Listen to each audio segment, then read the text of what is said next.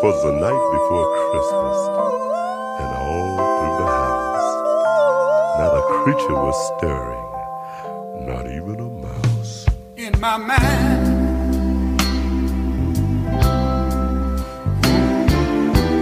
Christmas time is here again. Welcome back, Michael Jackson fan community, to the Black Jackson Estate presents the 12 Days of Christmas. We are amped. We are so, so, so ready for the holiday season. Not just because we get gifts and we get to spend time with people we love and everybody's in a better mood and got the Christmas spirit, but we especially love Christmas here at the Black Jackson Estate because it's a time of year where we put ourselves through a lot of stress to bring you 12 days of Michael Jackson mini episode content. It's a good stress. We love it. We love talking about Michael Jackson and we love sharing what we feel is our gift to the Michael Jackson fan community by doing something no one else is going to do for you, and that is release consecutively each day for 12 days leading up to Christmas a new episode all about Michael Jackson, something we can fit into a 30, 45 minute, maybe an hour. That's the tight end, right? conversation about something wonderful from one of the most prolific and important pop icons and musicians of our lifetime. I am User One, and I have here with me on this first day of Christmas, my true love gave to me, User 1.5 and User 3.5. Hey y'all, where y'all at? I am tired already thinking about these next 12 days of Christmas. But hey, Merry Christmas. Merry Christmas, baby. The resident Grinch is here. And y'all know she was the Grinch last year, so don't be shocked that she has clothed I herself gotta in take up my mantle. She done put mantle. on her green furry outfit. She is Mr. Grinch. She's a mean one. Mhm. And she's gonna have attitude for 12 days. Well, for 11 days, and then you know her heart's gonna grow three times uh big. three So, sizes, yeah, because it's three sizes too small today, and that's the truth. today is way too small. Real grinchy. Use the 3.5. Welcome back. Hi, well, it feels nice to be back again. You know, for twelve days of Christmas, I might be. Look at you. more Episodes. You're back by popular demand. How does it feel to have people say, Oh my goodness, user 3.5 is so precious? How does that make you feel? It makes me feel pretty special. You are special. You're my favorite. Yeah, user 3.5. We're just, ah, we love how everyone received you so well. We're glad that they said you were a great addition because otherwise we would have had to axe you, you know? And so you made the cut. Congratulations. Thank you, thank you. Is he clapping for himself? That wasn't me. Who clapped? Giving the boy the claps. Oh, that was you. Oh, okay. Yeah. I thought I thought he was clapping for himself. I was about to say, wow. congratulating him for making, not getting cut from being a, a, a- an active. Well, he's you know, user. 14. You probably shouldn't cut him. It does something to self esteem, and then he's going to talk about it in therapy later on. It's just not. Joe good. cut Marlon. and look at and look how he came back strong. Best dancer out the group. Marlon's Marlon's too weak. Yeah, remember that part in the movie? He's like Marlon, Marlon. Uh, Oh, gotta Move on. Move on. Ah, ah, Miss Katie said, "You will not." That's right. Ha! That's you always right. need an advocate. You need an advocate, folks. You need an advocate. But anyway, we're talking about the 12 days of Christmas. We've got a very fun first day, and we actually decided to do it uh this this topic on the first day because it's kind of a spillover from our last episode, which is all about Michael Jackson samples. If you have not listened to that, you are missing out. Finish listening to this and then go listen to our latest uh, episode for November, which is all about the Michael Jackson samples. We had a great time talking to Q from the MJ cast.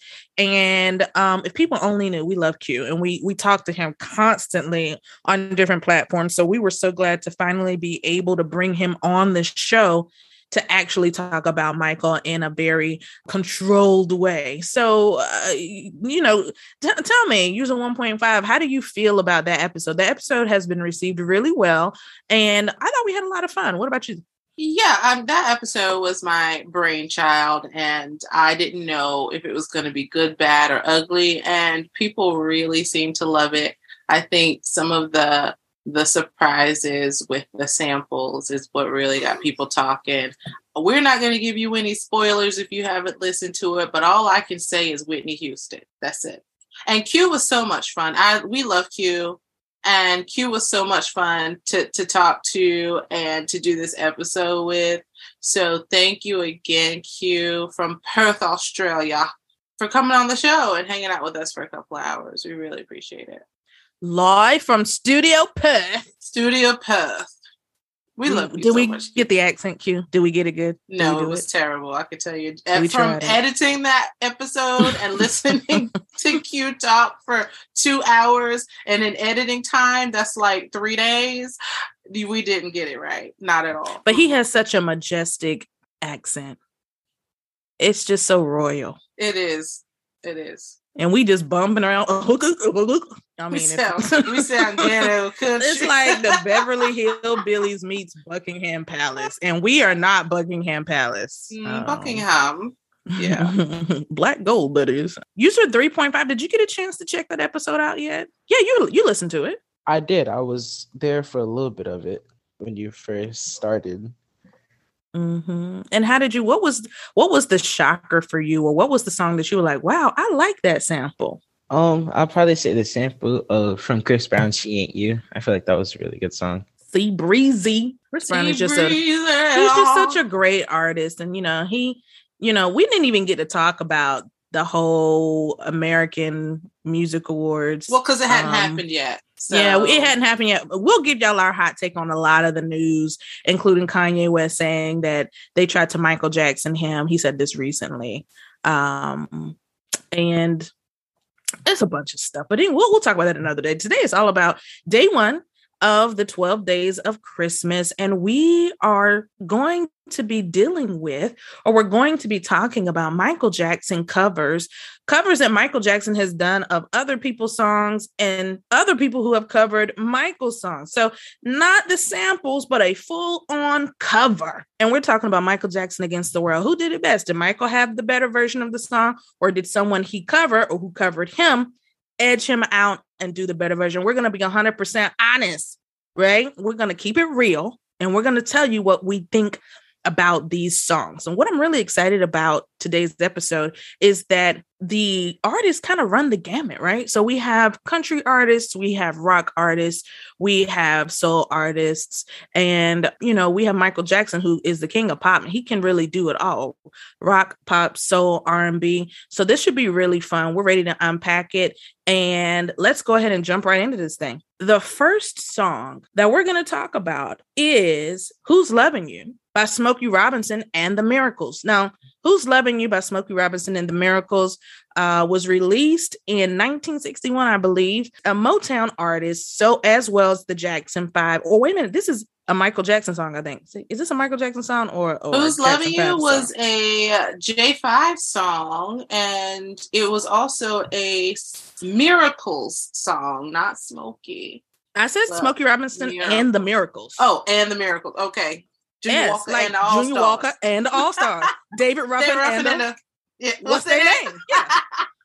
That's what I said. Oh, we're gonna So- be watching that over the holidays. Uh, Oh, come on, Temptation. darn. If Shout you out don't- to Temptation. If you didn't pick Ruffin that up, if you didn't pick up, if you didn't pick up that reference, I don't even know what you're doing here. But Why you you gonna learn. Here? Right. Why are you even here? But anyway, who's loving you? Smokey Robinson and the Miracles and the Jackson Five, which is kind of like a ha ha. I mean, are they doing the backgrounds in that? Because Of course, they're all Oh, they're wonderful, wonderful background. They do a wonderful, beautiful gowns on the background. They do a wonderful job with background singing. So we we will we shall never remove them if background is an option for the Jacksons. Beautiful harmonies. and Mhm. so uh, uh they're they're back there and they're they're doing the the who's loving yeah i guess back there but anyway smokey robinson originally recorded this song um uh with the miracles. And then subsequently years later the jackson five come along. They're a young group from motown and they do a cover of this song. Let's listen to a little bit of each song first and then we'll have a little conversation about it. When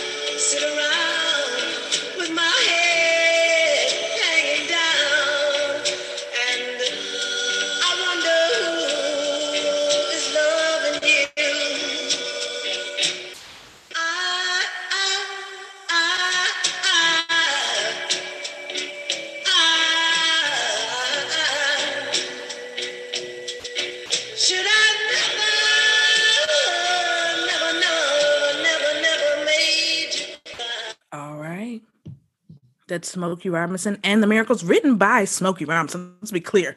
Smokey wrote this song. Okay. Now let's take a listen to Michael Jackson, the Jackson Five's version from Diana Ross Presents the Jackson Five. Who's Loving You?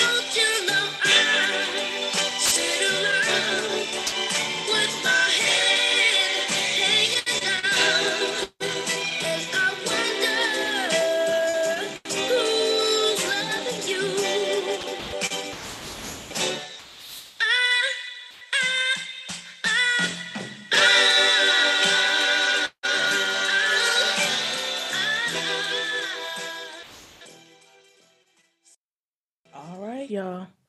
There it is. Who's Loving You? Originally by Smokey Robinson and the Miracles. And Lord knows what God did with Smokey Robinson was a miracle. He's still fine.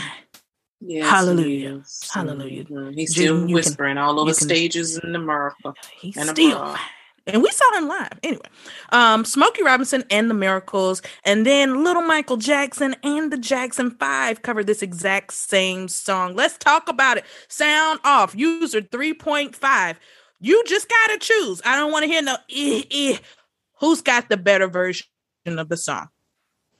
It comes to some thinking. I couldn't choose at first, but now I think I choose Smokey Robinson and the Miracles. Explain Okay. yourself. Explain yourself. Okay. Go Explain- ahead, explain son. I only say that because when Smokey singing, it's more of I don't know, but I just hear more of different notes instead of just one from the Jackson Five, which is kind of weird. Because it doesn't sound like they have one note, it sounds like they have multiple. But in Smokey's voice alone, it sounds like he's going at different pitches. Okay. All right. O- Okay. Mhm. All right. User user 1.5. Listen, I I love Smokey with all my heart. I love Smokey, and I So is the love the, story. Are you gonna let me talk? Okay, let me talk. It just sounds like you setting him up to knock him down. Let me It talk. just feel like you setting him up to knock him down. Go ahead. This is my opinion. Mine. Okay.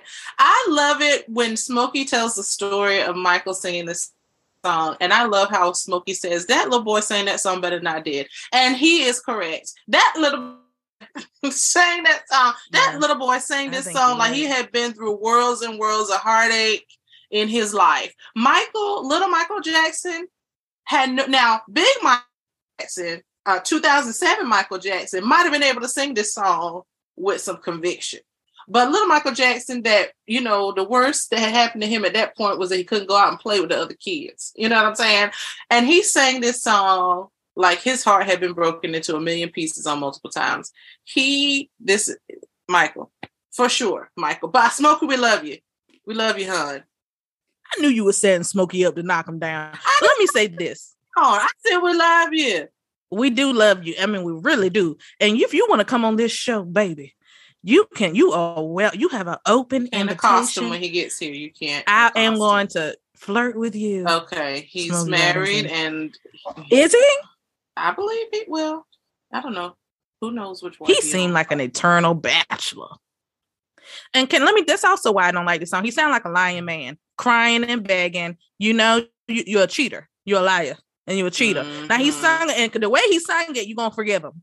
But he's a Tears liar of and a cheater. Tears of a clown. He's a cheater. That's how you know he a cheater. Tears of He's a a clown. cheater. He's a Hmm. cheater. I mean, look, I'm, I'm just he sung it like a man who cheat a lot and know how to get you back. Know what it take to get you back. Singing in the high register. Little Michael Jackson, you're like, oh my goodness, it's just so cute. I mean, and he, but he did. He sung it with so much conviction, and you're like, I know this kid ain't never been through nothing like that, but dear Lord, and the Jackson Five, you know, shout out to those background vocals. Yes. I'm gonna have to give it to the kids. I'm gonna have to give it to the Yeah. kids. Definitely, Smokey. Now listen, Smokey sung that as a grown man. Like I said, I just get cheater vibes from it. But he sung it like a grown man who knows how to cheat and get you back. So I'm just gonna have to give. Smokey said, "Take a good look at my face." I'm gonna have you to see give it my to the smile kids. looks out of place. Yeah, I gotta give it to the kids. I'm gonna have The to give it to tracks of my tears, tears of a clown. Now, when I tell you this man has been cheating since we, since before we was here, he's been cheating, but he also been writing good Yeah. music. So good for you, Smokey. writing wonderful movie. It's it's clearly providing material for him. That's all I'm saying. The cheating is is providing is pay dirt. Maybe that's why he do it. Okay, okay, Taylor. we don't know Come what on. you do, Smoker. We just we just we live in our own pain out there. All right, all right. So I think the Jackson Five won this round. Uh, we got two to one. Who's loving you? The consensus among users present is that this is a topper for the J5 over the original artist. That's hard to do. It's hard to beat the original artist, but Michael Jackson and the Jackson Five come out on top over Smokey Robinson and the Miracles for Who's Loving You. Moving on to our next cover, one that people know the world around. I think this is a song everyone around the world knows. Come Together. Come Together was originally released by the Beatles in 1969 and appeared on their album Abbey Road. Let me say something about white people in the Beatles. They love, Child, don't They- they, know? they know every this ready to particular fight album. over them too. They ready They- to I, uh, you know. I I remember being in school and they would be like the, you know, everyone knows the Beatles, like this teachers and stuff in college, and all the black kids are just like, I honestly can't name you five songs, but if you want to talk about the Temptations, Ah, we can talk. You can name a song or two. I come together, Dude, not that one. Take that one out. uh, Blue Submarine, Yellow Submarine. What color? the Yellow. submarine? Yellow the Submarine. album too. Was it a song called Yellow Submarine? Girl, I don't know. I don't know. Say, don't say, know say. No, that's that's not the Beatles. That's Paul and them. That's no, no. That's Girl, Paul and Michael. I don't That's think they can that sing. I'm gonna say something real controversial. I don't think they can sing. You know John what? Lennon could sing. I'm gonna I- tell you that's this the right only now. one I got. I literally told user 3.5 today as we were listening to these songs to prep for this episode. I said it must have been a you had to be there thing to get Beatlemania because I don't understand it. I don't think they were that cute. I don't think they can sing that well. They had no rhythm, zero rhythm. If you watch any of the playbacks of them playing their little instruments and singing, they had zero rhythm. The Jackson Five played, sang, did cut their two step, and looked cute doing it. The Beatles did not. But you know what? Maybe you had to be there. I Well, they say. Well, didn't Ike say that they want nothing but they were black? And, well, first of all, we're not gonna. Oh, we're not gonna quote Ike on this Ike podcast. no, Ike Turner. I think that Ike said that, or maybe I'm tripping. Maybe just uh, someone said it that they were just. It was just essentially black music encapsulated because rock and roll is black music. Um, uh, shout out to Lizzo. Black people made rock and roll. Um, black music put in a bunch of British guys. But anyway, that's a whole nother thing. Let's talk about. Well, three point five. Tell me first before we move on to this. Do, do were you familiar with the Beatles before you heard this song? Um, not really. I think I've heard maybe Mhm. one or two songs, but none that I can remember. Now imagine you said one or two. I am 34 years old and you are 14, and we are have no we know about the same number of Beatles. songs. So what does that say about the Beatles? It it says that maybe they aren't that good anymore. Anymore. Well, anymore. you putting I more mean- on the Clearly, they were good if people were paying to go to the shows. no, no. There are no Beatles left. First and That's- foremost, I think there's just Paul Paul. McCartney's here, I said just Paul. and he out here. I think the last thing I saw him, or the last song I saw him on, was that song with Rihanna and, and uh, Kanye. Uh, Girl, I don't even know what that is. four or five seconds. Uh, uh, uh, Oh, to Friday, You and right. then we got three more. Yeah, d- Yep, you right. I wish somebody would. I wish a nigga would. Something like that. How it went. Whatever they said. know. Yeah, I'm just not a big fan. And then when he do that hissy fit over Michael buying his stuff, well, you should have bought it. If you wanted it, you should have purchased. You should have made a bid. He didn't have the You, bid. you had an money, opportunity. He didn't, you know, he was pride. He didn't feel like he had to pay for it. Okay, well, and that's how you don't get it. That's why you're sitting there with your with your with your lips pursed, right. Got your sour. butt, got your butt cheeks all tight. Right. That's why you're sour now. sour. anyway, Come Together, originally a Beatles song released in 1969, again on the album Abbey Road. It went number one in the United States of America. And a fun fact about that song is that uh, they were sued for plagiarism from stealing some lyrics and some sound from a Chuck Berry song. Shut Uh, and oh, Chuck Berry got him. well, first of all, Chuck Berry didn't write the song. So the guy who wrote the song said, uh, uh, uh, Oh, uh, no, no, no, no, no, no, no, no, no, no. And they ended up settling. So if y'all thought Robin Thicke was was one of one, he's not. So they ended up settling. Um, they, because- they stealing something from some from black folks. Yeah. Wow. Yeah. Wow. And if y'all it, though. if y'all don't believe me, check out uh see see Elvis. See how many artists we need to throw in this category. Forget Robin Thicke. See Elvis. Now see the Beatles. Mm, mm, mm. Honey. Go ahead. Read. Yeah, I'm, Read. I'm just hitting you with the facts. You know, I don't know if people gonna be cool or come out of the bag. Well, you can't you can't be mad about a you know the facts are what they are up. you know i didn't i didn't write this myself you know i mean i'm just telling you what the facts are so that that's the thing so if you thought they was just so genius with these lyrics and sound uh-uh. no goose egg zero no Zip zip. not correct File 13, All as right, Detective so- Jones used to say. you gonna get got. You know what I'm saying? You're gonna get got. So anyway, so that happened or whatever. And then Ike and Tina Turner released a version also in 1969 of Come Together on the album called Come Together. And that song reached number 57 on the Hot 100 and 21 on the black charts at the time. And then, of course, our dear brother Michael Jackson released his version on History it wasn't released as a single, but was re- recorded by Michael Jackson and released. And there's a video for this song on Moonwalker, correct? Where he does come together. hmm And so here we got it. We got a three, a head to head to head. And oh my gosh, let's get it going. First, let's start with the Beatles version of Come Together. And here it is.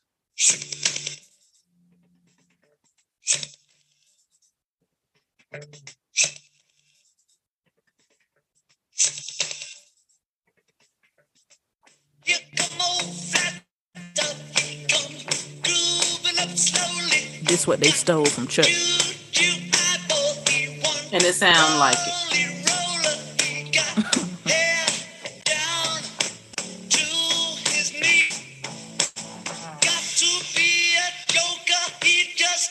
trying to be a joker. You know that's some black people lingo. Come on now.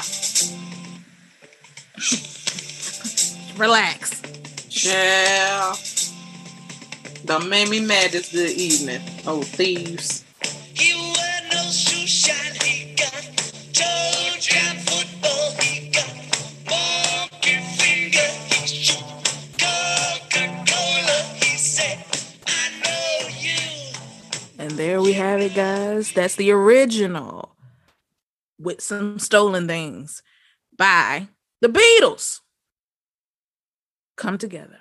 All right, let's move on over to Ike and Tina Turner and the Ikettes.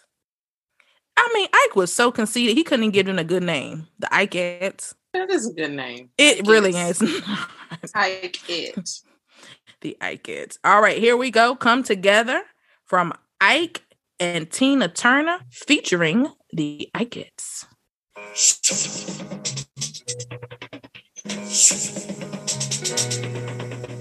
I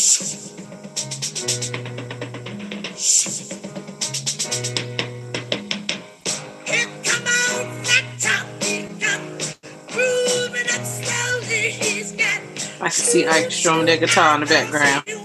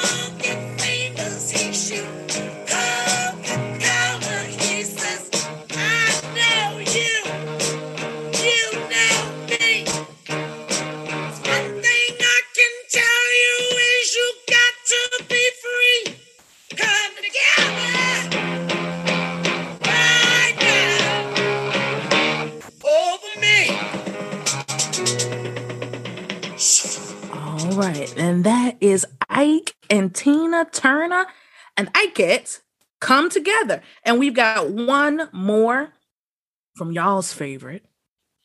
But is he so much your favorite?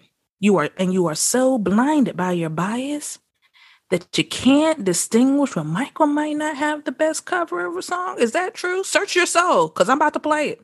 Okay. Here we are. Michael Jackson, come together.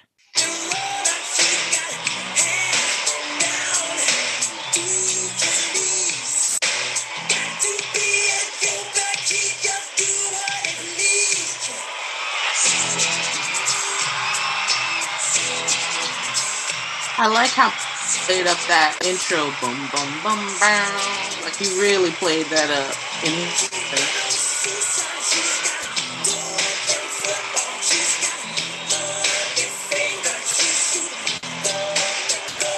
and he sped it up a little bit.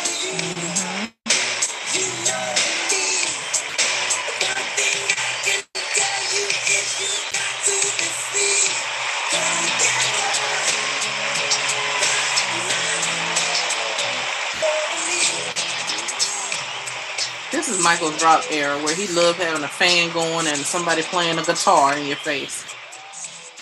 It was his thing. All right, users, you've gotten a sample of all three. Listeners, you've gotten a sample of all three. I need y'all to be honest when y'all. I hope y'all are going along with us and picking your favorite and being honest about it. We want you to send us a note, send us a tweet, send us a, a, a- comment on Instagram, send us a DM, send us a, a email, and be honest. Tell us where you landed on a lot of these songs. User 1.5, let's start with you. Come Together, originally released in 1969 1969. Wow. by the Beatles. It was, it was a- it was a while ago. 1969 by the Beatles, covered uh, in that same year by Ike and Tina Turner, and then covered again by the man who bought the catalog. Michael Jackson covers this song. Who had the better version of Come Together? Go ahead, let us know. Now, y'all come for me if you want to, but when I tell you Tina Turner ate on this song and She Ike in the background, chomp, chomp, chomp, I, I got to give it to, to Miss to Miss Tina and Ike and the Ikettes. I just love I I Oh love y'all, oh y'all. everybody, everybody that was frying fish the next day. I'm giving it Ah! to all of them. What make you fry that fish? You better not be late. I mean, they got fined. They was late. They, he said you're gonna be frying fish tomorrow. But I'm giving it to to Ike and Tina and the Ikettes because they. I, first of all, just Tina has that rock sounding voice. Even when she's singing Uh-huh. R and B, she always sounds like she's like she's about to like knock something over. You know, like she's Uh-huh. singing from her gut every time she She kicked the door in, point And, blank, uh, period. right. Yeah. First black Mhm. woman on the cover of Rolling Stone. Listen, y'all don't sleep on Tina Turner. She killed this song. That is my favorite version of this song. I love, I wish if I could do a hybrid, I would do the music that Michael had for his song with Mhm. Tina singing the the vocals. That would be perfect. But since we don't See, have we be thinking a lot alike. But but when you listen to Michael's song, you can tell who he was listening to. Mhm. to make his It- version. It, And won't, it- won't it Paul was- in now. It was not the the vanilla ice ice cream Not version. vanilla, vanilla, No no, sprinkles. sprinkles, No sprinkles. no, No sprinkles, chocolate fudge. no, No no nuts. nothing, no nuts, no, No nothing, nuts. no bananas in the No split. nothing. No whipped cream. No bananas. No nothing. No cherry on top. just stiff. oh, not stiff like Jermaine. Never mind. I was gonna say like Jermaine's hair. No, Let me no, leave it no. mm, mm, mm. Let me stop it. It's I'm sure it I'm sure it lays down at night. He gotta wrap it. All right, user 3.5. All right. I'm gonna go ahead and co-sign everything user 1.5 says so I don't have to repeat it. User 3.5. What was your favorite version of this song and why? Okay, I have a few things about all three of them. One, the Beatles. Um, I only liked it because I'm a I'm a fanatic for guitars, and I just love guitars. I think they're really nice, and the way that they, I guess you could say, the way that they played their guitars to match with their voices, which is pretty down to it and bland. But um, it, it, was- it was not bland. So they play bland guitars and match their bland voices. Is that what you're saying? yeah, basically. But, But, it guitar- matched. Yeah, the guitar was good. Miss Tina Turner's with um Ike and the Ikettes. That was really good. I like Mhm. that one a lot. Um Michael Jackson, I I really grew up listening to that one before those two, but I have to give it to the Beatles. You a Beatles fan. Why you don't just say that from the jump? Why you ain't just tell us? not- you a I- closet fan?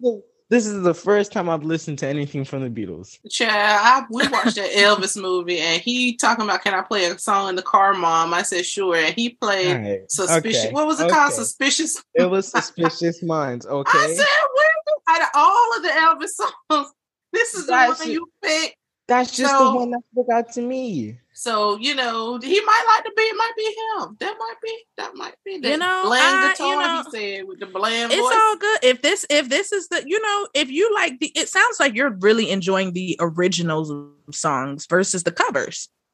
I mean, it's not that I enjoy a lot of the originals. I do, I do, I do like originals though. So far you're 2 and 0 originals. Yeah. yeah, Yeah. Mhm. And that's cool. Yeah. Um I I mean, you know, white bread with uh you know, it's a wish sandwich. To me that version is like a wish sandwich. I wish it had a little more to it. It just don't have no fl- no seasoning. That's all. No. Michael Well, gave, their, their voices could have been gave- better. yeah, it just didn't have any seasoning. You could tell, like you could see them in your mind as they're singing it, just standing straight up and that stiff. Like I said, you could just see. Right. And if you're from the UK and you're like, you know what, y'all are really doing a lot. I really am sorry you feel that way, but they are just super overrated to me. But I do like how they do what they do when they do what they're doing. You they're know? great songwriters, great songwriters. I'll give them that much. I mean, they minus the parts that they stole of this song. This is They really like they song. like Taylor Swift to me. Or maybe that's not a good analogy. I kind of like ah. like it's a lot of hype, but I don't feel I'm not feeling it. Yeah, yeah, no, T T I know. yeah, but she's I enough don't for me though. So that's two for Tina, none for Michael. Michael strikes out on this one. One for the Beatles over here at the Black. He gonna get Estate. one. I feel it. I feel it coming. I feel it. Com- I feel it coming.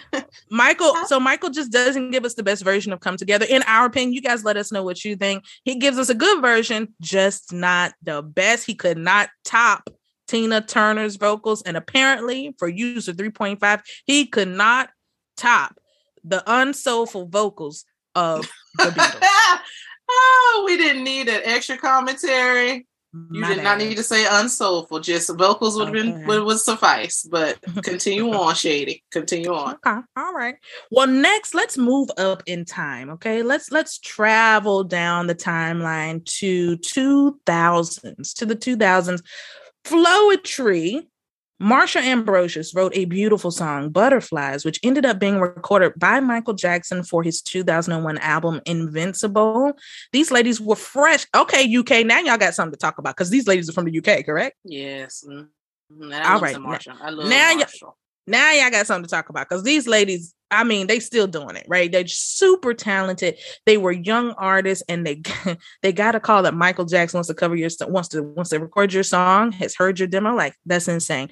So Michael Jackson does this song for Invincible, as the fan community know. I don't have to say this, but for anyone who may just not know, it becomes an instant hit with the fan community, although it never gets released as a single from Invincible due to Invincible being Which intentionally is sabotaged by. Very much Mm. tragic scenario where we don't get it. However, we get to hear Michael Jackson's angelic voice sing. Um, we get his falsetto, we get his range, we get his emotion. Oh my goodness. This is just a beautiful song. And I'm going to go ahead and play first the version written by the songwriter. So again, let's talk about songwriters and the songs they write has a different sort of feel because it comes from someplace inside of them versus folks who are going to cover it. So in this instance, Michael Jackson is the coverer of Marsha Ambrosius' song Butterflies. So let's go ahead and listen to this. This is Butterflies by Floetry.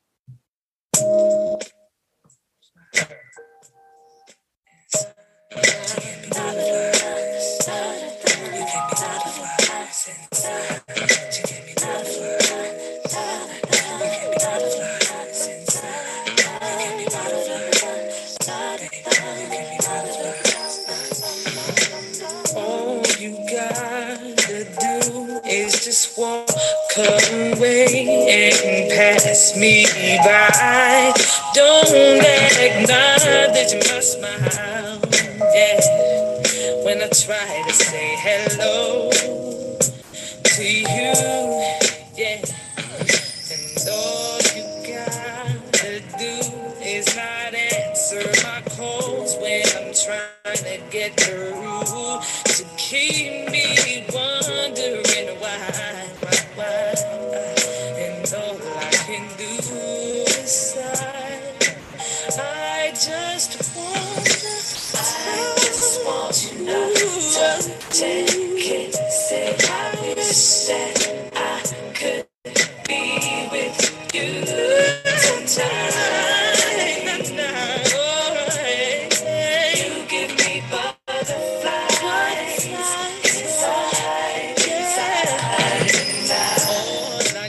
that is Butterflies by the Ladies of Floetry. All right, y'all. And let's check out Michael Jackson's version of the same song.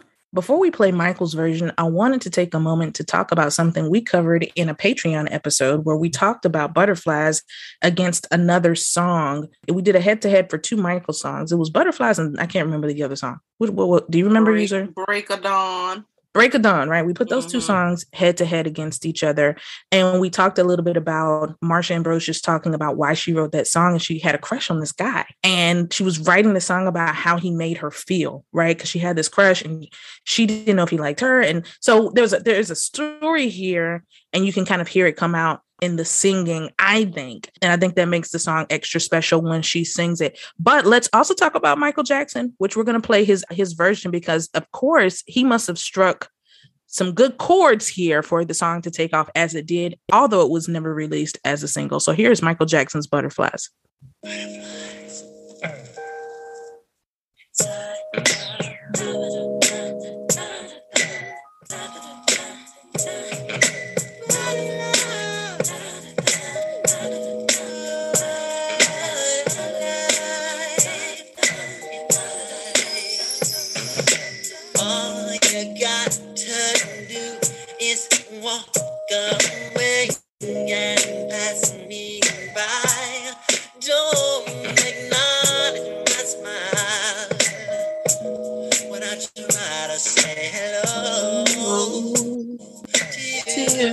On, Mike.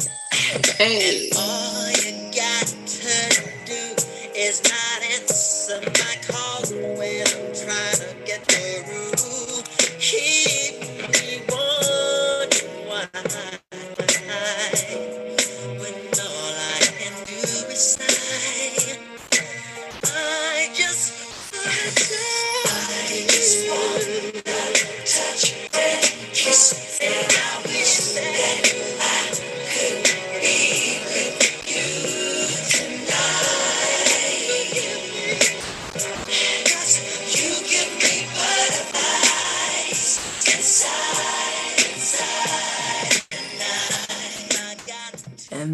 Michael Jackson's version. Michael is the coverer again of Butterflies. And let me also add Marsha Ambrosius is is adding some vocals there on Michael's track as well. Yeah. So she kind of win either way. but- Mhm. Let's talk about it. Let's start with user 3.5. User 3.5. Which version do you prefer? I look you prefer Michael's version. I like Michael's version better. Okay. And why? What makes you say, you know what? I know this lady wrote this song. I know it came from a, a personal place. She had a crush. Have you ever had a crush on somebody and you felt this way? Like, oh my goodness, they give me butterflies. Yeah, I have. Mm-hmm. Who? Never mind. Let me stop. Now don't All right. embarrass the boy on the episode. Give that girl a shout out. She might never hear this. You could be free. She might not be a Michael fan, and you could get it off your chest. I could. Go ahead, say it. he Go ahead. but he not Go going ahead. to. Now wait a wanna- minute. You Yeah, wanna he said s- he not wanna- going to. You want to say her name and then I'll edit it out. I'll bleep it. No. Okay. He's not there yet, guys. He's just a babe. But you know what? It's so special to have that feeling because as you get older, it's less and less. yeah, It's less and less. jaded. Shout out to Aerosmith. It's less Ooh, I'm and the one less, that jaded babe. you. Yes, honey, just jaded. less and less, baby. But okay, user 3.5 says that Michael Jackson killed this one. Did you like the other version though? Do you think she she did a good job? I did. It, it was very it was very well made and it was very and I, you could like you said you could really tell it came from the heart. Yeah. I think this is a hard one. I love I high key low key think this is maybe the hardest one out of all the I mean, if. I could, I'd give it a tie. It's it's tough, right? Yeah, um, you just tip the scales at Michael, right? But it's tough because it's a really good song. User one point five. What are your thoughts on Butterflies? So, first of all, and if you're not subscribed to our Patreon, what are you doing with your life? Go ahead and subscribe. We have this head to head on there, like user one said. And we talk about how this is one of the most believable love songs that Michael Jackson has ever recorded.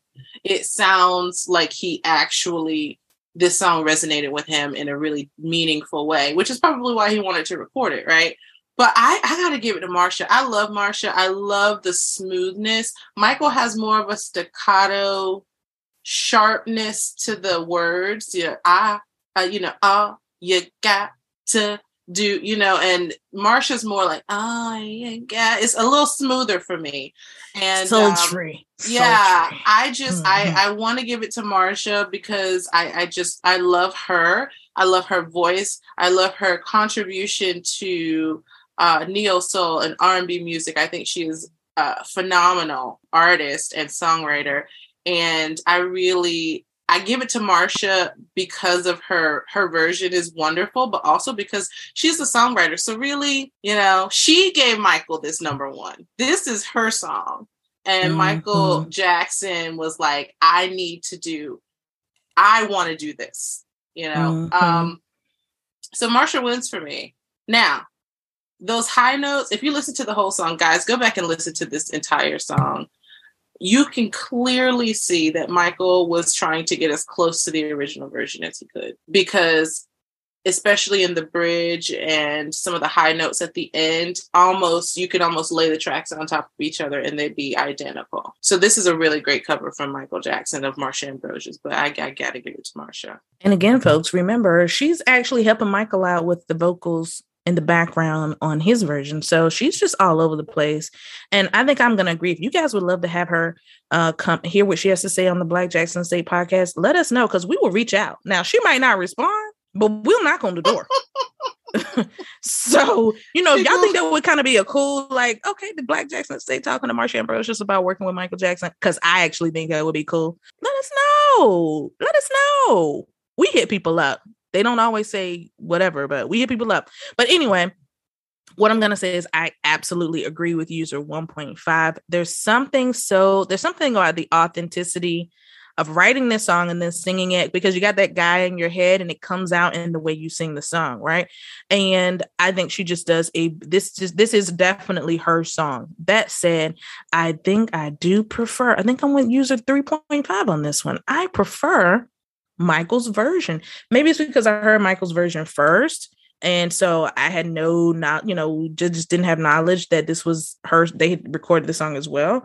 But I've seen them live and I saw her do this. Now, if it was if Michael had to go head to head to her with a live version of this, she probably would win. But Michael never did this live. But I've seen her do this live, and she is a phenomenal performer. I mean, the way her voice sounds on the record is how she she really is not a studio artist. Where you know some people are like good in the studio, but then you see them live and you're like, er. That's not her at all. I mean, she's just a phenomenal talent, and Mhm. it's it like I agree. User three point five. It's hard to say but I'm going to tip the scales in Michael's favor because he did give us something that we didn't get a lot of from him. And it came out so well in this song. Such a love ballad that I believed truly from Michael Jackson. I don't know who Michael was thinking about in his head, but somebody was in his head too. So, um, shout out to Michael Jackson for recording such a wonderful cover of this song. He really did her song justice. I'm going to go ahead and put this in the MJ column for a win for Michael. He two to one has the better version of butterflies here at the Black Jackson Estate. What do you guys think? Let us know. Is Marsha Ambrosius not getting the love she deserves for this one? Or did she actually do what she was supposed to do and send Michael over the top? She definitely sent Michael over the top for sure. For this is, I love it. This is one of my favorite songs. Period. Not just Michael Jackson songs. One of my favorite songs. Period. It's a good song. So, shout out to Marsha. Yeah, we need. We gonna call you, sis. Listen, please answer when we when we reach out to you because we want to talk to you. And Miss Stephanie Mills still ain't opened my email. Oh man. Maybe 2023 is your year. Yes, we're gonna manifest it. Stephanie gonna she gonna actually open the DM. you girl, you out there looking through the windows. Looking through the windows. Ah, looking through the Oh, windows. Lord, she got me climbing up the ladder come on. I let's meet tell you upstairs. what, you you really, really, she ain't she ain't budging. But you know what? God can turn it around. He And that's sure all I'm gonna say. He can turn it around. He can turn it around. All right, y'all, let's move on. Let's move on to a Michael Jackson song that was covered. Michael is the covered, not the coverer for this one. She's out of my life. Ah. I, I. So does user one have the better cover? To laugh, okay. I don't know whether to leave or not. And it goes like name. That's all I'm gonna give y'all for free. We know the song. Just you can it. download my Play it. version on iTunes. No, One ninety nine. One ninety nine. free. Always a hater. Always a hater. She's out of my life. Written by Tom Bahler. Performed by Michael Jackson. This is from Michael Jackson's Off the Wall album, his first solo studio album with Epic Records, released in 1979. You guys already know all this stuff. This this song peaked at number 10 in Billboard, Billboard Top 100, and Michael actually recorded a video for for this, and he looks really sad. And- Hipson on that on that stool. really, really sad. Really sad. This for all that crime Michael did in this, it's only peaked at number 10. But but you know, it's a good song, and and you guys know the this the story behind this. This is a song written about someone who was coming out of a some, the songwriter was coming out of a divorce, had gone through a divorce, and this was his uh, a part of his catharsis, cathartic. I don't know, dealing with that very painful sort of experience in his life. And Quincy Jones thought it was like a mature subject and a heavy thing. And he thought Michael could could do this, right? Because I think it was originally going to go to Frank Sinatra. And you know what y'all would have got? She's out of my life. And I like Frank, but I'm just telling you how it's going to sound. All right. And Michael gave it something a little different. He, he does this young voice, but again, he digs deep in the bag, just like he did for Who's Loving You. That's in my opinion for this one. Um, and sings about something that, uh, you know, Quincy Jones said he cried after every take. And I'm like, where's he getting these emotions from? But maybe he had gone through something already in his young life as a young man. Y'all know puppy love, or maybe don't repeat that. Or, or y'all know puppy love, or you know maybe he was thinking of someone he he he he had a crush on who you know Diana. It's not a guessing game, and I don't like what you're doing.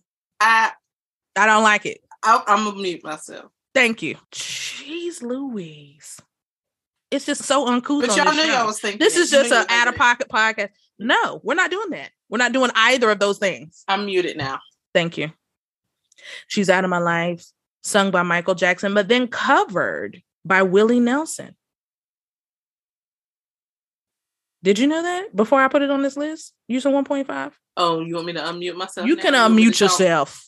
Uh no, I actually did not know that Willie Nelson covered this song. I was really excited to listen to his version because Willie Nelson is a legend in the folk country kind of uh, genre. So I I was really excited to listen to it. And he actually didn't do uh, an awful job with the song. So He didn't. And Willie Nelson was also in We Are the World, right? he sure was. Everybody was in We Are. Everybody was in We Except Are the for World. who? Jermaine and Prince. But Willie Nelson does a cover of this song for his 1984 album entitled City of New Orleans. User 3.5, do you know who Willie Nelson is? I have no idea who Nick Wilson is. It's okay. Willie Nelson is a country singer. He is he is pretty legendary in these streets. I'm gonna give it to him. And I actually didn't know who he was until We Are the World. That's how I was introduced to Willie Nelson. And so he is definitely a cross generational artist, if I can say that. I don't know. I don't know when he stopped recording, but this man is almost 90 years old. So the idea that in the 80s he was being introduced or reintroduced to young kids um, and then kids like us who were born after you know we are the world listen to it and then see him and know who he is. That's pretty cool. So he's definitely a legacy artist who has a a great catalog here and he's still out here. Um, i don't think he's recording anymore but he is still here and he has an absolutely phenomenal history in music. So let's first listen to Michael Jackson's version of She's Out of My Life.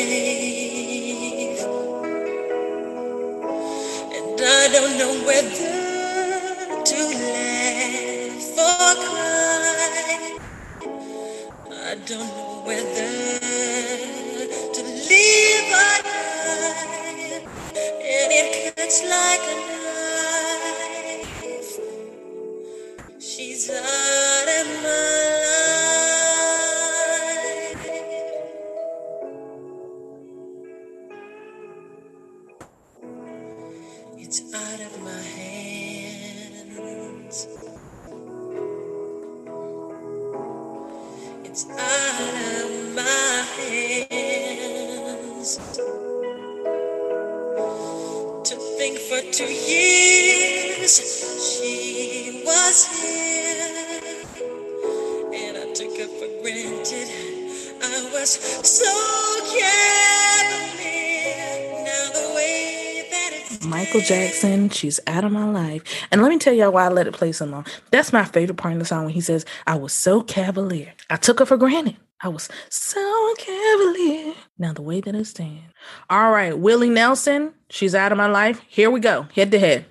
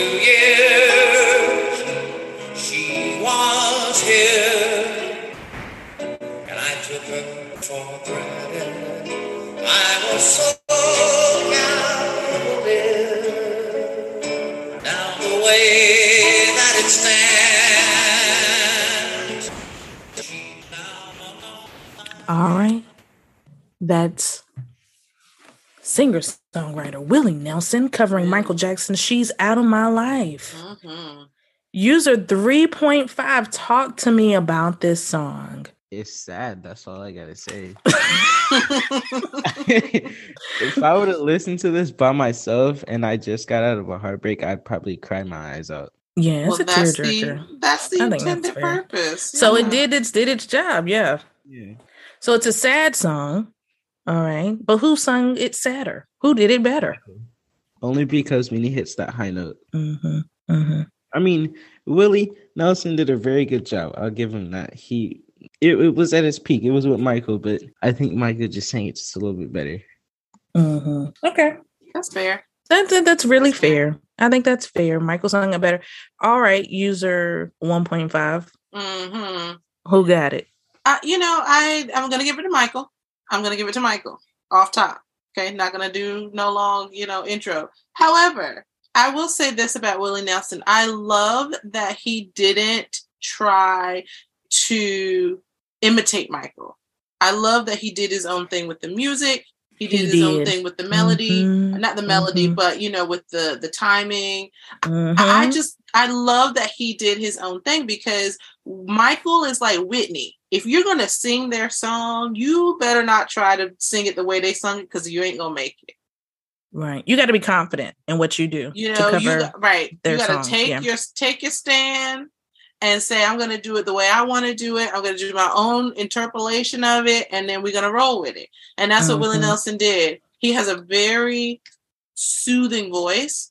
Michael had that that pain in his voice. I think that's what what uh, Jane's trying to say. It's the way he emoted that makes his version so compelling. But kudos to Willie Nelson for for even trying as a country folk country artist this very R&B song. Yeah, I think that was cool too. Him taking a song that is on a black album from a black artist that's much younger than him. The clearly the respect he had for what Michael did with this song to then record it, and he introduced this song then to a whole new audience, some of which had never heard of Michael's version, you know. And so I think all of that plays into it too. That he was not afraid to say this is a younger artist this is a song from a 20 something year old this is a grown man he like his he's like 50 you know and he's like i like what he did i think i can do a version of this and i think he did a really good job. I would definitely if it came on i wouldn't i wouldn't skip it. And i think that you're right user 1.5 there's something about doing your own thing and when it works and it Mhm. worked here right? He he did a fantastic job I think this is a good opportunity, and I know the fans love because Quincy has said some crazy stuff, some off the wall stuff, haha, cha-ching, about Michael over the years. Even though I'm sure he loves Michael, I think that's clear, but he's definitely said some things people don't like, and you know, I guess we can all kick rocks since he actually knew Michael personally. But Quincy Jones's arrangement and you know him, his production of this song it is Mhm. just flawless. It Yeah. is I'm sorry, y'all. Y'all gonna have to give Prince. Some fans don't want to give Quincy no props. They be like, he ain't do. Nothing." Well, let me tell y'all something. Y'all go out there and do it, Quincy Jones. Quincy is a legend. Quincy is a crazy old man scamming people right now, but he is a legend. So if y'all don't can't put, can't put no respect on his name, Yeah, then you don't gotta need to be do a. Michael Jackson fan because Quincy brought out of Michael something that nobody else could bring out. Not even Berry Gordy. Nobody brought that out of Michael.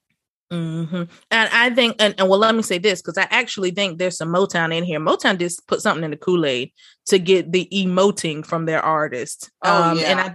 I, I think that started for Michael at Motown with a song like "Who's Loving You." Right? Like I don't know what, how much sugar they put in the Kool Aid, but they put a lot of it in there because Michael really had that down pat. Like he was really able to dig deep and really find emotions that at first blush you're going there's no way he has a personal connection to these themes to these lyrics but then he sings it in a way where you got to second guess that and like wow i don't know maybe he's thinking about i don't know what are you thinking about you know?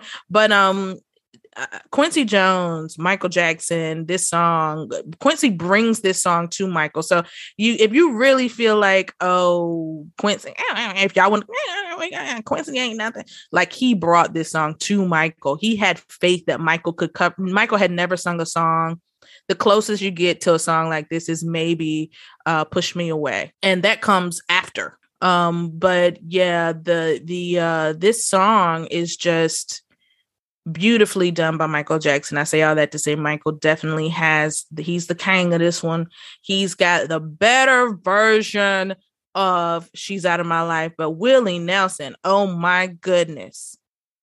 I don't think we need nobody else to do it after what, what Willie Nelson did to it. Uh if you had to pick an artist today to cover this song, user 3.5, who would you choose to cover She's Out of My Life and why would you choose that artist? You know, that's a really hard one. Um, like a t- like a today type artist that I kind of like listen to. Yeah. Oh, oh God. Um, oh wow. Okay, I was not prepared for that question. Well, think about it. Think about it. Let me go to user 1.5 and we'll come back. User 1.5, who do you think could cover this song really I got, well? I got it. I got it. I got it. I got it. I got Okay, it. who? I got it. I got it. All I feel like I feel like Madea. I got it. I got it. I got it. Christopher Brown with Chris You think Brown's Chris Brown- voice. Really? Oh, no, no, no, no. I'm not saying Chris Brown is the best is the best vocalist, but with his voice, I think he could do like I hear Chris Brown's version of this Christmas and that tone that he used with this Christmas to sing this to Mm, I'm sing drawing it My Life, together. I'm I drawing it think together. it would be fantastic. Uh, Oh, because okay. Chris Mhm, still mhm. has that kind of young boy, baby boy Mhm. voice. I know he's a grown boy. man, but He's still grown got man. of, you know, grown man. he, he's a grown man. But I, I think Chris Brown would do a great job covering this song, and it'd be Mm. like, hmm, he might give Michael a run. Mm, mm. All right, you know what, Chris? You can come on the show too. And listen, we'll take the heat. I know y'all don't, you know, I'm, I'm just gonna ignore you. Uh if you got a problem with Chris Brown, you just got a problem with Chris Brown. But Chris Brown is definitely someone who has held Michael Jackson down come high and low winds. When the tornado comes spinning, he was still like, Mhm. okay, guess what? Michael Jackson is that guy. Some of y'all fans need to give him the same um never mind. Let me not go through that. Anyway, user 3.5, have you had a chance to think about this? Your mother says Chris Brown would be an awesome choice for mm-hmm. a cover of She's Out of My Life in 2023. Chris Brown, you heard it here first. So if you do it, I need you definitely come on the show and talk about how you know what I heard y'all said I would do a good version because you would, my brother. All right, user 3.5, what do you think? All right, this might be a controversial one, but I think R. Kelly would do a good job on this song. He's locked up, son. I- right? He How, can't. how get we out. gonna And no you can't cannot out. You can't use someone who He literally could can't not get do out. it. He, I mean, I'm just saying. They're If not he, gonna let him go. I'm just saying he would be a really good, you know, artist for this type of song I'm gonna let you go ahead with this. Go ahead. Why? because he does have the he has the voice for it. I mean, You mean, said it so judgy. R. Kelly is a is a wonderful singer songwriter. Michael enjoys singing R. Kelly's songs, the songs that he wrote. But yeah, he he's locked up. So I. Hmm. But I, I mean, understand. I see where you're coming from. He does. He's he's a wonderful vocalist. there's a lot of artists that do music from jail. You know, oh my god. Like, It's getting worse. All right. I'm maybe Usher. Mm, Maybe Usher. I'm gonna I mean, he amend didn't go for Usher. nothing like he just yeah, he went straight to jail on this one. R. Kelly. Well, I'm just saying he would be a good fit for And this. I love, you know, Robert got some bangers, but I just can't even think about him right now because as as covering nothing. He need to cover his tail. he need to cover them lawyers' fees. He need to cover them court costs. I mean, and he's where he's at, and you know, God, God, God, only God can, only God can judge me. Uh, shout out to Tupac. But here's the reality: I think a good coverer of this song would be Bruno Mars. I think he's got the range for it. hmm Yeah. Bruno definitely yeah. Bruno could do it. Usher could do it. Usher could definitely do it. Um it's it's so many artists who could really, really kill this song today, for sure. Beyonce could do it. Mm-hmm. Beyonce, well, Beyonce can do whatever Beyonce want to do. She can pretty much do what she wants. Yeah, I mean, it's a good song. I mean, you have to. It, everyone we named are artists with control over their voice, so that that seems to be one common thread here. Ooh, the shade. You can't be somebody who just don't have no control over your voice. so Um, it can't be Rihanna. Can't be, I'm a hush, I'm just playing, y'all. Go ahead. Go ahead. Next one. and we love Rihanna over here, really do. I really Um, do love her. I really do. I can't wait for the halftime show. Go ahead. So here we are. We've decided that Michael Jackson is still king of the original version recorded by him in 1978, 79, released on his Off the Wall album. Let's move on to a song we all have heard, a song we all can have some relation to Rockin' Robin. Rockin' Robin was originally released and recorded by Bobby Day in 1958, which coincidentally is also the year that Michael Jackson was born. And this was a hit for Bobby Day. I believe the song went to number it was in the top 3. It might have been number 1 or number 2.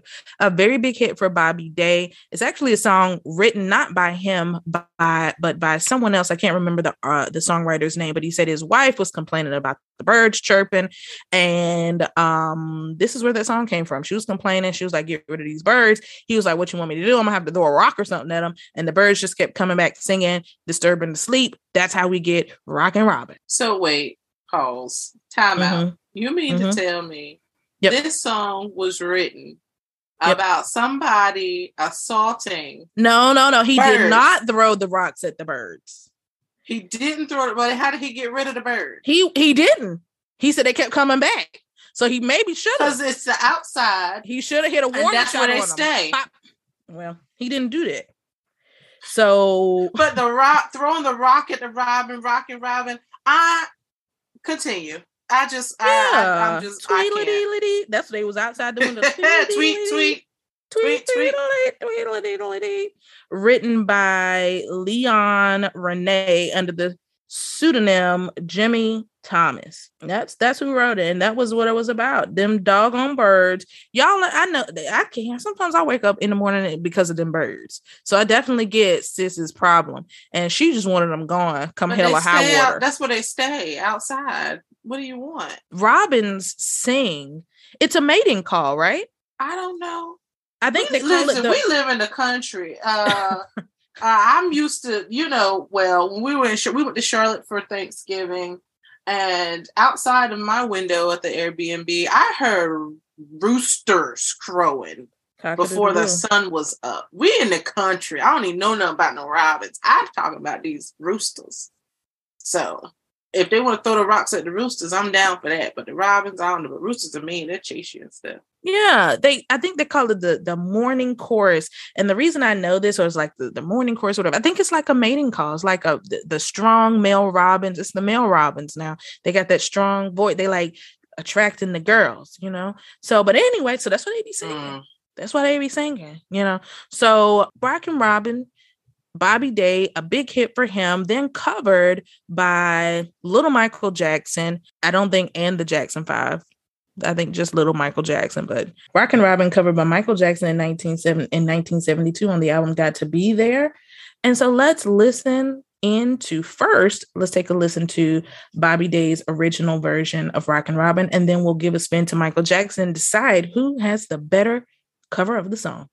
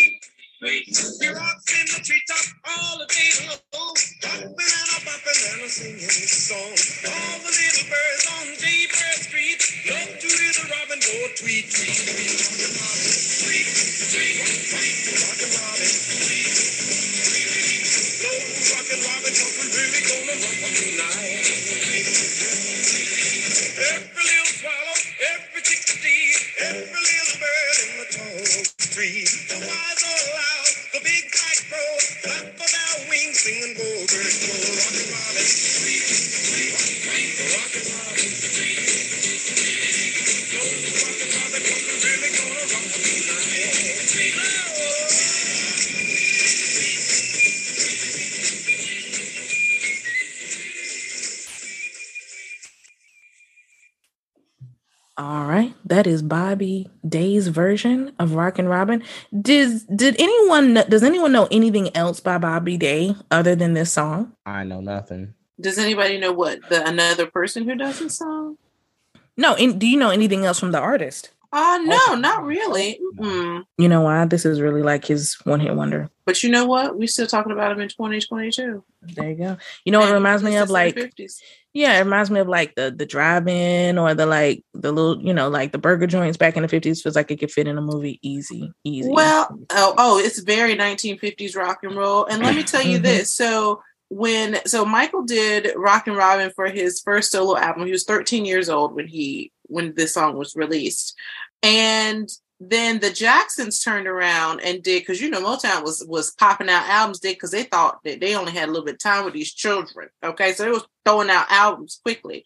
The Jacksons, the J, the J5 did Little Bitty Pretty One as well, if you guys remember that cover. And Little Bitty Pretty One is also by Bobby Day. So there you go. That's right. You're right. You're right. Maybe he's not a one hit wonder. Maybe I'm tripping. Um, he recorded for Bobby Day recorded for Class Records, and Leon and Otis Renee were the owners of the record company, which is how he got the song. And it was a top 10, a little bitty pretty one was also a top 10, 10 song. Uh, in his release in 1958, uh, Rockin' Robin sold a million copies and it became his sig- signature song. Technically was his only success, but we all know Little Bitty Pretty One. So to me, that's a success because if we're talking about a 1958 song in 2022, it's a big deal. Yeah, I mean, listen, and and Bobby Day, you know, like you said, he's still relevant in the fact that you know he's covered by Michael Jackson. This becomes a a hit for Michael Jackson as it was for Bobby Day. So he definitely is still important to the conversation about music, black music, music from the fifties and forward, because Michael Jackson also has some success covering a song that he made really, really popular in American culture. So let's listen to Michael Jackson's version and then let's talk a little bit about who's got the better cover of Rockin' Robin.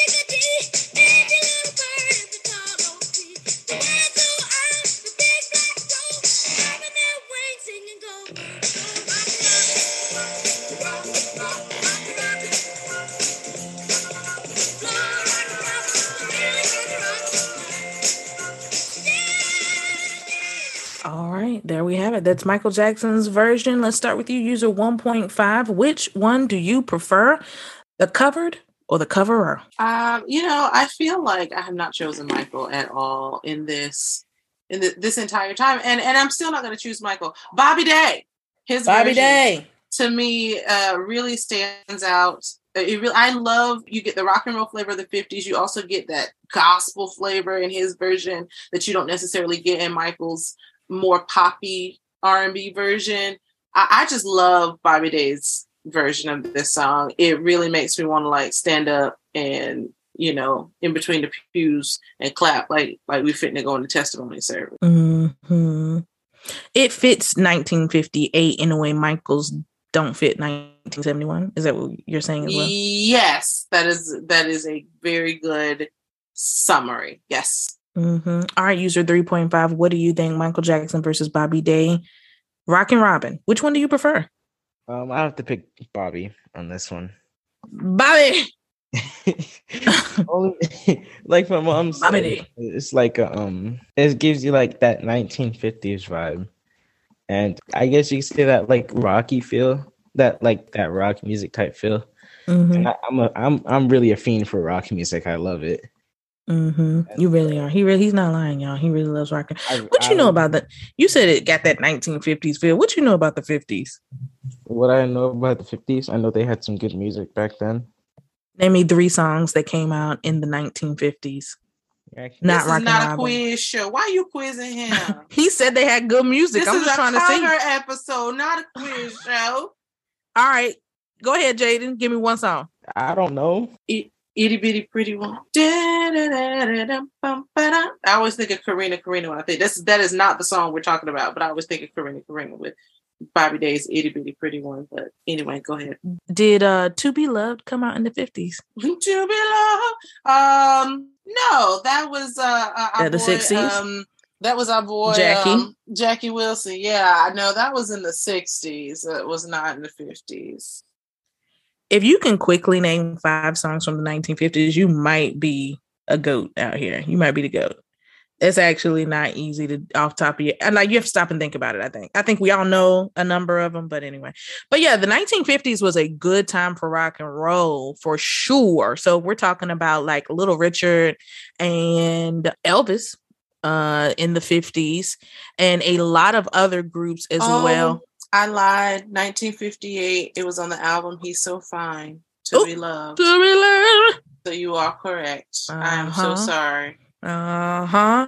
The 50s was a good time. I think you're right, Jaden. Some really good music came out in the 50s. I think we just have to stop and think about it, and we can really come up with some songs that were real bangers in the 50s. And So Bobby Day takes number one for user 1.5 and user 3.5. I think this is the first song where we are all on one accord. I'm going to give it to Bobby Day as well. A great song. Michael did a great cover, but it sounds like a cover. So the original definitely reigns supreme on this one. I'm sure the kids were at the segregated dances, just dancing their little segregated dances, tails off to this song Yeah, why they gotta be segregated? because I got to remind was. people that this is the time period of that. You got to remind people there was a rope. Mm-hmm. This ain't no uh, let's not let's not romanticize the fifties either. Bobby Day could have gone a lot further if he didn't look like Bobby Day, the black man he was, Mhm. and his song could have maybe you know I don't know I don't know if it was number one. It, it charted pretty high. He did really good. But anyway, this is the fifties. So in nineteen fifties America, that is segregation. But you see how music starts to bridge and and cut through that that racism that is perpetuated by the state um, and our society of 1950s America. Bobby Day, a hit among the youth of the 50s. Michael Jackson making a cover, paying homage to him, um, but not quite topping his effort and what he was able to do with this song. So we're giving it to Bobby Day over Michael Jackson for Rockin' Robin. And that's all we got to say about that. If you disagree, let us know. But we think he's got it and we're moving on. Let's talk about a song that I absolutely love to hear from the Jackson Five. One of my favorite Jackson Five songs, Never Can Say Goodbye. Never Can Say Goodbye was written by Clifton Davis. Now raise your hand if without me telling you who he is, you know who he is. Not the Reverend. Thelma loved him on uh, Amen. Clifton. Davis. She chased that man for about two, three seasons before she, She called him, him. She called him. Clifton Mhm. Davis and what user 1.5 is referencing is the hit show from the 80s, Amen, which featured Clifton Davis as the Reverend. Okay. Wonderful actor, and he is absolutely he fine. Clifton Yes, Davis. Reverend Reuben Gregory. That was Is that's, Mm-hmm. Mhm, He's Silver Fox now. He is fine. Hey, But he actually he actually wrote that song, Never Can Say Goodbye. And he originally wrote it for the Supremes. And so they actually have a cover of a, version of it, but it ended up being given to the Jackson Five and it became a hit for the Jackson 5 with little Michael Jackson singing the lead vocals on this song. User 3.5. Do you like this song? Tell me what you think about this song. I think I've heard it maybe once or twice, but the one or two times that I've heard it, I, I really liked it. It was really good. It's a really good song. It's a really, really, really good song. And Michael Jackson and the Jackson Five cover this, do this song so much justice. Again, it's one of those songs that little Michael sings like adu- an adult. And we get the full body. We get full body from him. And I don't know if that's because Joe was standing in the window staring him down or don't blame Joe for y'all stay know. blaming Joe for something. I know he is I- tired of y'all. I don't know what it was, but they really kind of gave you the underbelly. They gave you everything for this song. But it was also covered by a legend, Miss Gloria Gaynor, a disco legend. And it was covered on her debut album in 1975. And her version of this song reached number two in the United Kingdom. So let's first start with Michael Jackson's version, the Jackson 5 version. I'm sorry, the Jackson 5. This is the Jackson 5's version of Never Can Say Goodbye.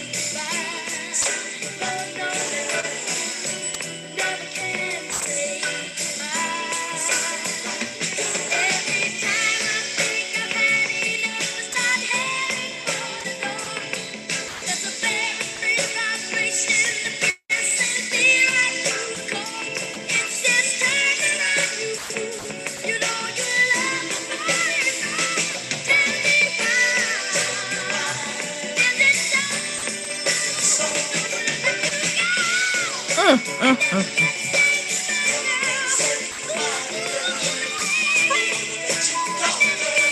he get up there?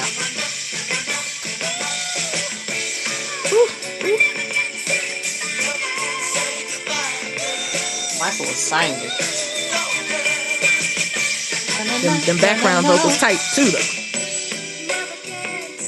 Michael Jackson and the Jackson Five. Let me tell you, them background vocals. I'm telling you, if Was there's killing. an opportunity for the Jacksons to be on background, put them on it. Put them on it. They're gonna kill Yeah. it every time. The, the, the, vo- the background vocals was super tight. All right, now let's listen to Gloria Gaynor's version of Never Can Say Goodbye, released in 1975. Again, a disco queen, Miss Gloria Gaynor.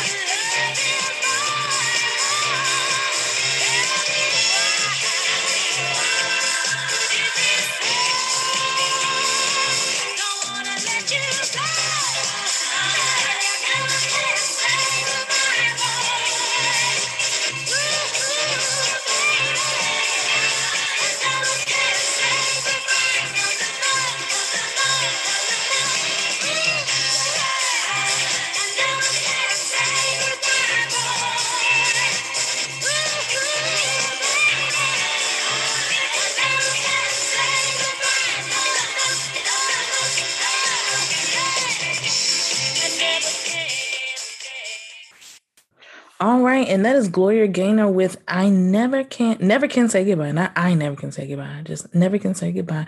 I also want to give a shout out. If you don't know who Gloria Gaynor is, I mean, you should know as a Michael fan, a super Michael fan, because she was definitely at the 30th anniversary performing a hit song, "I Will Survive." She also does, of course, "Never Can Say Goodbye." Um, I'm trying to think of other songs that are really big for her. Anyway, y'all look her up. She is who she is. She's a disco queen. All right, let's talk about it. User 1.5. Which version, and they are very different versions.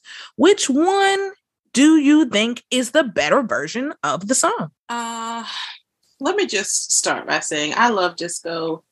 It is a very distinct sound. If you don't know what disco is, then I don't know why you're here.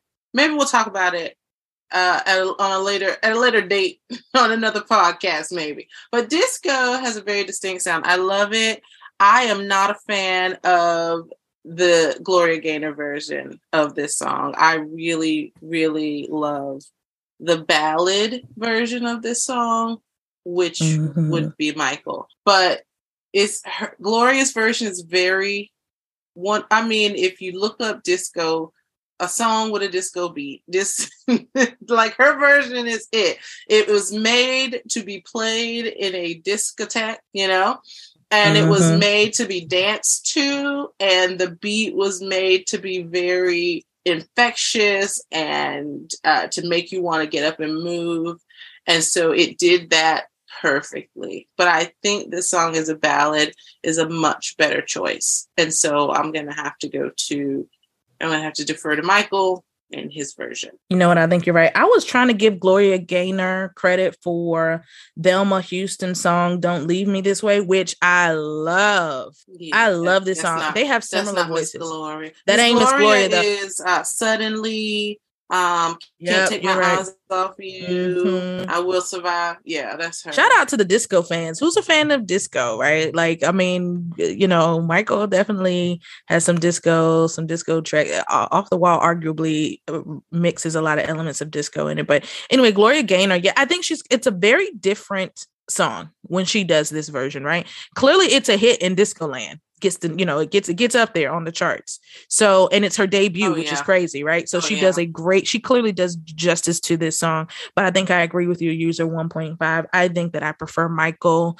Uh, I prefer, prefer the Jackson 5 version of this song because it gives you that heartache piece of the ballad, which I think is how it was originally written by Clifton Davis of um you know that that whole situation of being in a relationship uh where it's difficult to say goodbye difficult to get out of it right? Every time you're trying to go you can't. And michael i think just does a great job with i mean his range is crazy. The runs he's got voice control just as this young kid that is just insane. And i think it's hard to top michael jackson and the jackson 5's version of this song. User 3.5 what's your take on it I have to say, Miss Glorious is it for me. Ooh, all right, Miss Gloria maybe Gaynor. disco was coming back. Maybe, but, but you know what? Disco is very closely related. It's like first cousins for me to techno. So That's I- true, and, right. and it feels very. yes, te- yes. it can be. It can also be like a techno. I think these kids they love that. You know, mm, mm, mm, you know, they love that house you- beat. Yeah, okay, you- okay, Jaden. So let's talk Mhm. about it. Gloria Gaynor, why did you like that version over the Jackson 5 version? Um, I really liked it because, yeah, it sounds like a sounds like it's supposed it's supposed to be a sad song, but not all sad songs have to have a sad type beat. You know, it could um be upbeat. You know, it could bring you. I don't know how to, I don't know how to explain it. I, I guess you could say it brings you peace. Mm-hmm. Okay. All right, I feel you there, I, and I think I think what you're saying, which I think I agree with. This is what I picked up from what you're saying. She she kind of flipped it and put it on its head, right? Everyone expects a sad song to be a ballad, a, a very slow ballad, and she did something entirely different from what is expected in that scenario, and was able to do it well. Yeah, she she made a different piece to it, which I, I really like that. It's a good good assessment, son. Good assessment. And I think I think that um I, I knew you were gonna like the more upbeat version because as as you know, disco, young people. I mean, disco was music of the young was the music of young people in the seventies. You know what I mean? So it really gives you a feel good. It doesn't matter what the lyrics are. The music itself makes you feel good. So I knew he was gonna pick that one. Yeah, Gloria Gaynor, she it. did a she did a great cover. So I don't think that I don't I can't I can't fight it. She did a good cover of it. And so definitely I feel you're all right, 3.5. So he's gonna go with Gloria Gaynor, user one and user 1.5, choosing Michael Jackson, the Jackson 5 cover uh or version of Never Can Say Goodbye. And we have one more deep down in our stocking, our Christmas stocking, one more cover to talk about.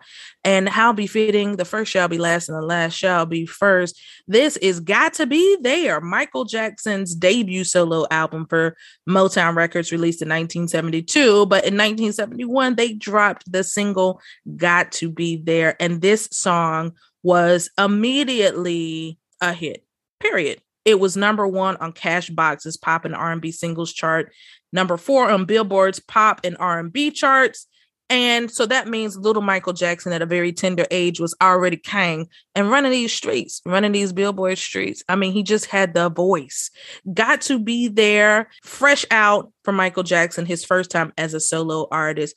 Everyone knows this album, that album cover, so iconic. Great album cover. Great album cover with little Michael Jackson with the little hat on over his afro with the brown corduroy jacket. He's just too cute. And we love it. 1982, Chaka Khan covers this same song for the self entitled album Chaka Khan Never Can Say Goodbye. And that song actually does pretty well. It charts very high for her. So, what we're going to do is go ahead and listen to Michael Jackson's version of Got to Be There and then give Chaka Khan's version a spin. And then we'll come back and talk about who's got the better song.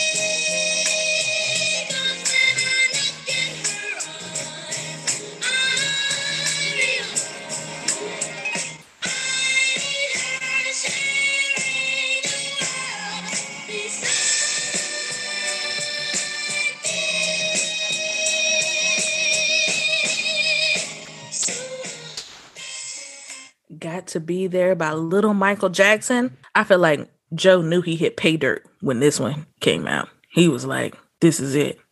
This the one. This the one right here. This the one. Where's Ashley with that Joe Jackson boy? I said that boy going there and singing. He can sing now. That boy All really right. sang that song. Chaka Khan got to be there. Be there in the morning.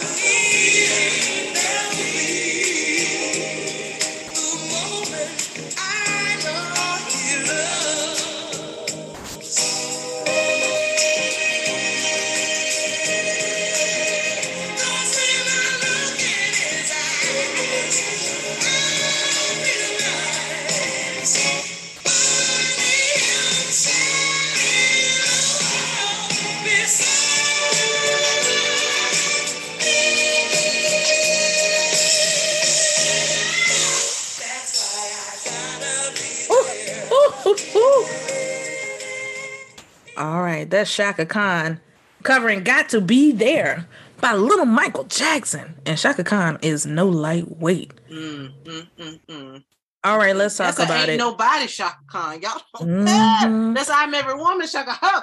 Ooh, hallelujah. Not Chaka. Oh, sugar da da, sugar da da bamba. Chaka. Through the fire, Chaka. Go Let's ahead. do the fire shot. All right, user 1.5 sound out. We're gonna let you lead this one off. Which song is Ah. better? Ah, don't ask me nothing.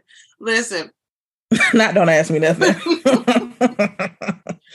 when I tell you I I love me some Chaka, she is the only thing better than Chaka Khan and Rufus is Chaka Khan by herself in the 80s. Okay. I I don't know. With this one, I really don't know. Chaka's vocals are pristine on this song. She Mhm. can sing her way out of a wet paper bag. Okay. That bag that they put word to the bad in, she can sing her way out of it. Mhm. Okay.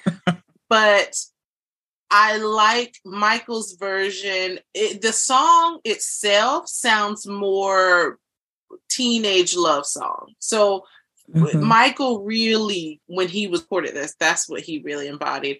So I, I really on this one, I cannot choose. Uh, You if- struggling? Yeah, If, I if I you gotta choose. Yeah, I'm trying to Who- walk who's myself through this. If I had Mhm. to choose, I would choose Michael's version. I think I would choose Michael's version. Michael comes out on top. User By a three point- hair. By a hair, just by a blow of the wind. Just User three point five. What do you think? I have to give it to Chaka Khan.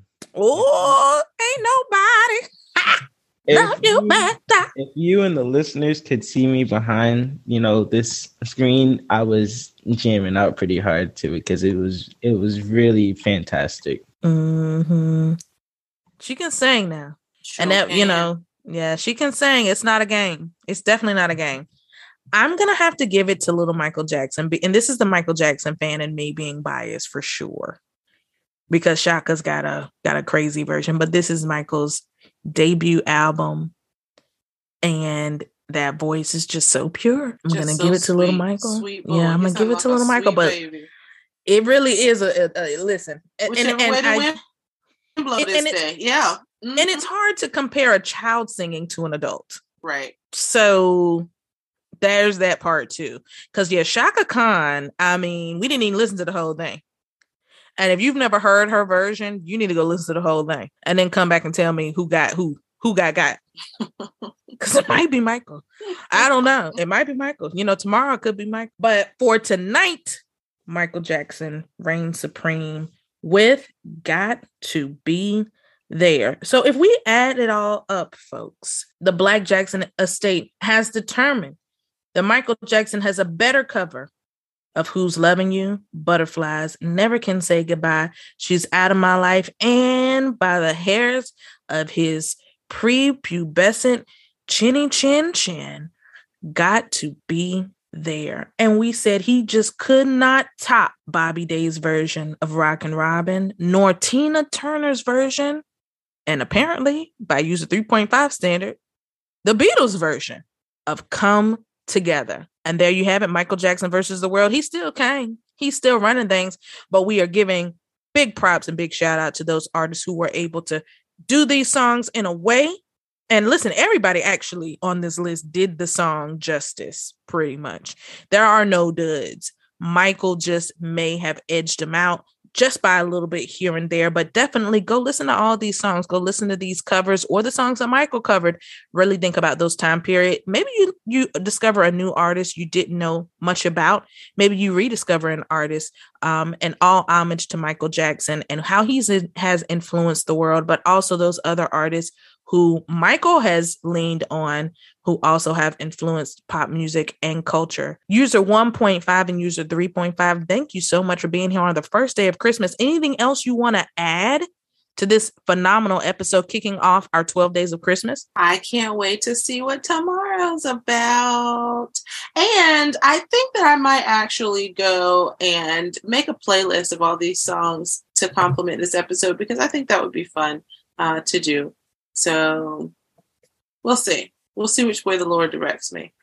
Yeah, I think that would be fun. You guys need to, you know, I think that I think it's really good to talk about Michael, but Michael just doesn't exist in a vacuum. And I think we learned that through uh, being fans, also talking to people who know a lot about Michael, who have written about Michael. I think about our interview with Steve Knopper, how many people he interviewed, and how many of those people uh, and musicians were so influential to Michael's sound. So it's always great to give some homage and a big, big shout out to those artists who are influential to Michael and who Michael has influenced. So this was really fun. User 3.5. Any last words? Uh, my final words. I'm just ready to be back on another 12 days of Christmas. Yeah, we're gonna bring user 3.5 back.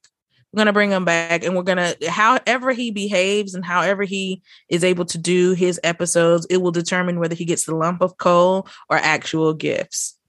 I'll get actual gifts. And on that note, And on that note, this has play been the song out. day one of the Black Jackson Estate presents the 12 Days of Christmas. We'll be back with day two. Hey, get your Christmas shopping done early. Do not wait. Go do it. The crowds are crazy. We'll see you guys tomorrow.